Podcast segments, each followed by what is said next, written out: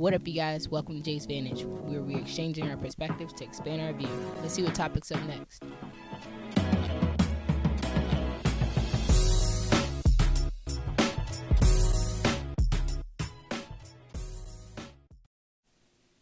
What's up, you guys? Welcome back to Jay's Vantage. So, I am still reading through the book of Titus. I am not reading the book about the Apostle Paul still. Um, it is a very interesting book. It's just not a book that I care to continue to dive into. I tried it last year, didn't make it very far. I'm trying it again, didn't even make it past the first chapter. So maybe it's not my season to read the book, but I still am interested in the study of Paul the Apostle. So last episode, I really focused on Paul in how he presented himself in the beginning of this um, book, in how he announced who he was. Um, but now Paul is directing his mission. He's giving Titus his mission and what God is calling him to do when he's at Crete. Um, so I've kind of broke down this episode by his assignment, his instruction, his application. That's how it read to me. Um, obviously, this is an open forum. I would love for feedback of if anybody else is reading Titus, what you have taken from this reading as well. But he gives him instructions to appoint elders in every town. Okay. First of all, Crete has very many towns. Okay. And when I think of elders, I think of old people. I also think of people that have read scripture for many years and can just quote it off the back of their head. Like if you said, What's Joshua 1, verse 8, you could tell them. If you told them what book comes before Peter 1 and then comes after John one what well obviously john too but what comes after certain books and what comes before certain books and what's exact scriptures just by telling the chapter and verse. When i think of those elders that's what i'm thinking about. But paul is very specific in titus appointing these elders. What is he looking for? What are the qualifications of an elder? And it's not even by their what they have accomplished. It's not about their level of popularity. It's not about um their level in wealth. It's not about their years and age. He doesn't even put any of that into the description of what an elder could be. In um, chapter 1, verse 8, he says, These are the characteristics of an elder that you should be looking for. They should be hospitable, a lover of good works, self controlled, upright, holy, and disciplined.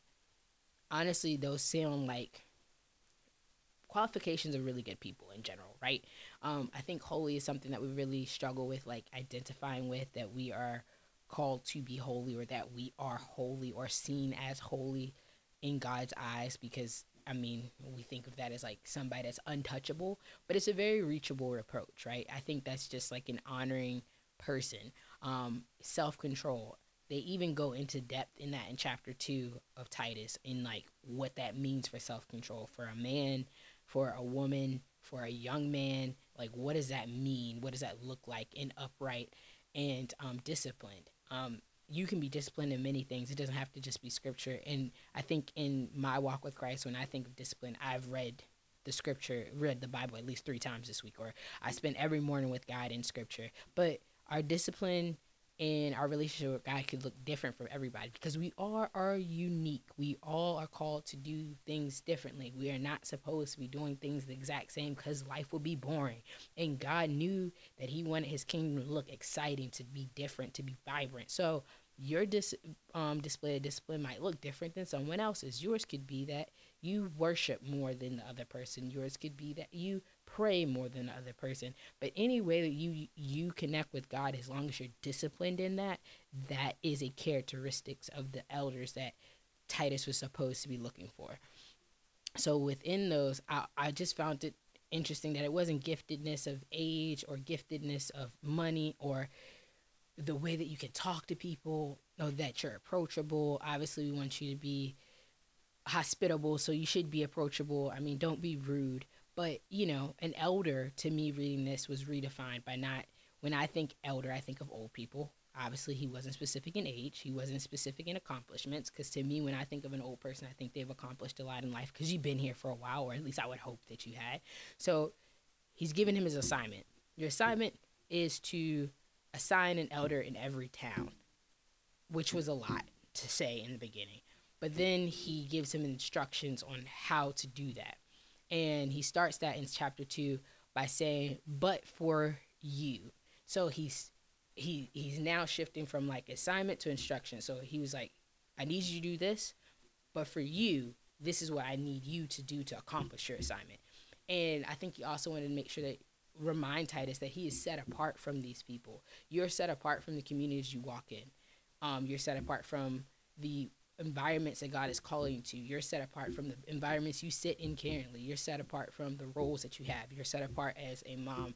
You are the only person to be that specific mother, that specific wife, that specific daughter, that specific employee, the specific podcaster, the specific blogger, the specific author, the specific movie maker. You are only called to do what you're called to do in your environment because you're set apart.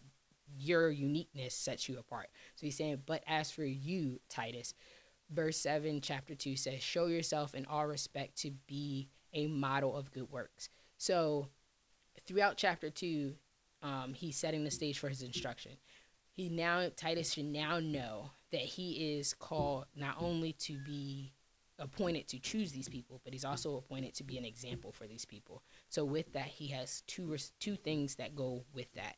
You now have authority and you now have responsibility. Um, his responsibility isn't just to be knowledgeable of scripture and to just say, you know, God chose me to lead you all and to appoint the right people to lead the rest of you in each town. He didn't do that. You are also, he's also supposed to display these characteristics of hospitability, a lover of good works, self self control, being upright, being holy, being disciplined. He has to also be an example. And also in achieving this, he has authority. In verse 15, it says, Declare these things, meaning you have the power of life and death when it comes to your tongue. You can speak into these people and you can raise up this next generation that God is calling to you calling you to in Crete or you can tear them down. You can tear them apart. You can disqualify them with just telling them that, you know, you don't know enough scripture or just that you're too young. Um, but now Paul is transitioning from, first of all, I'm writing to you. he, he started off in chapter one in the beginning, introducing himself. Hey, this is who I am. I don't know if you know. If you don't know, now you know. If you don't know, now you know. Here I am. And then he said, this is what I'm calling you to do. I'm calling you to appoint elders in every town, which is a lot of towns, but I'm calling you to do it. I've given you instructions not only on how to identify these elders, but also for yourself. I have instructions for you and how to um, dis- showcase yourself and to walk into your authority and what that looks like. It looks like doing the same things you expect your elders to do, but you, in order for your elders to buy into it, you have to be an example of it. You also have to know the responsibilities and authority that comes with it. You can't just be talking willy nilly and just saying, you know, these are the qualifications just because this is what I want to. You know, you have to walk within those walls of your calling. So, chapter three was pretty enlightening as well because they now he's giving him application. Okay, he's saying, you know, the work that I'm calling you to do is to uh, appoint these elders. I've told you how to do it, but now I'm telling application. I need you. And he starts off strong. In chapter 3, verse 1, he says, Be ready for every good work. Be ready is an active thing you have to do. That means to not live a passive life. Don't just sit here and wait for things to happen. Be ready for when God calls you into the next phase of your life. Be ready when God leads you into the next phase of your life. Be ready when that next person God sends your way for you to disciple. Be ready for whatever God calls you to do.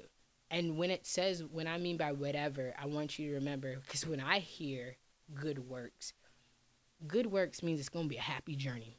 It's going to be easy. It's going to be something I'm going to be excited about. but all work isn't good or fun. I mean, all work is good. Take the back. All work is good, right? Because we're doing it for the right purpose. We're giving it to through the right person, God. We're led through it by the right person, God, and we're challenged through it by the right person, God. So it's good works, right? But when I think of good works, I don't think of something. I think of something fun. I think of something exciting. I think of something immediate. But not all good works turn out that way. Some good works are hard. Some good works are challenging. Some good works are tiring. Some good works takes patience. Some good works a lot means I have to change a lot of me for it to work. Um, and sometimes it means I need to continue to pour into others in order for it to work, which not means that that's going to be any easier. Um, because some people in the work that we're called to do is waiting for that transformation of the heart. You can't do any of this work without um, God transforming you by His grace and pouring out His um, Holy Spirit for us to be able to walk in our calling joyfully and do it the right way. So, regardless of the good works, be joyful in knowing that He chose you and wanted you to do this work. In chapter 3, verse 5, it says, But according to His own mercy, by the re- regeneration and renewal of the Holy Spirit, we are allowed to do this good work. So, have joy, have peace, have comfort, have excitement in the work and whatever God called you to do because he chose you. He wants you. He chose your uniqueness. He chose your unique set of criterias to be able to do the work.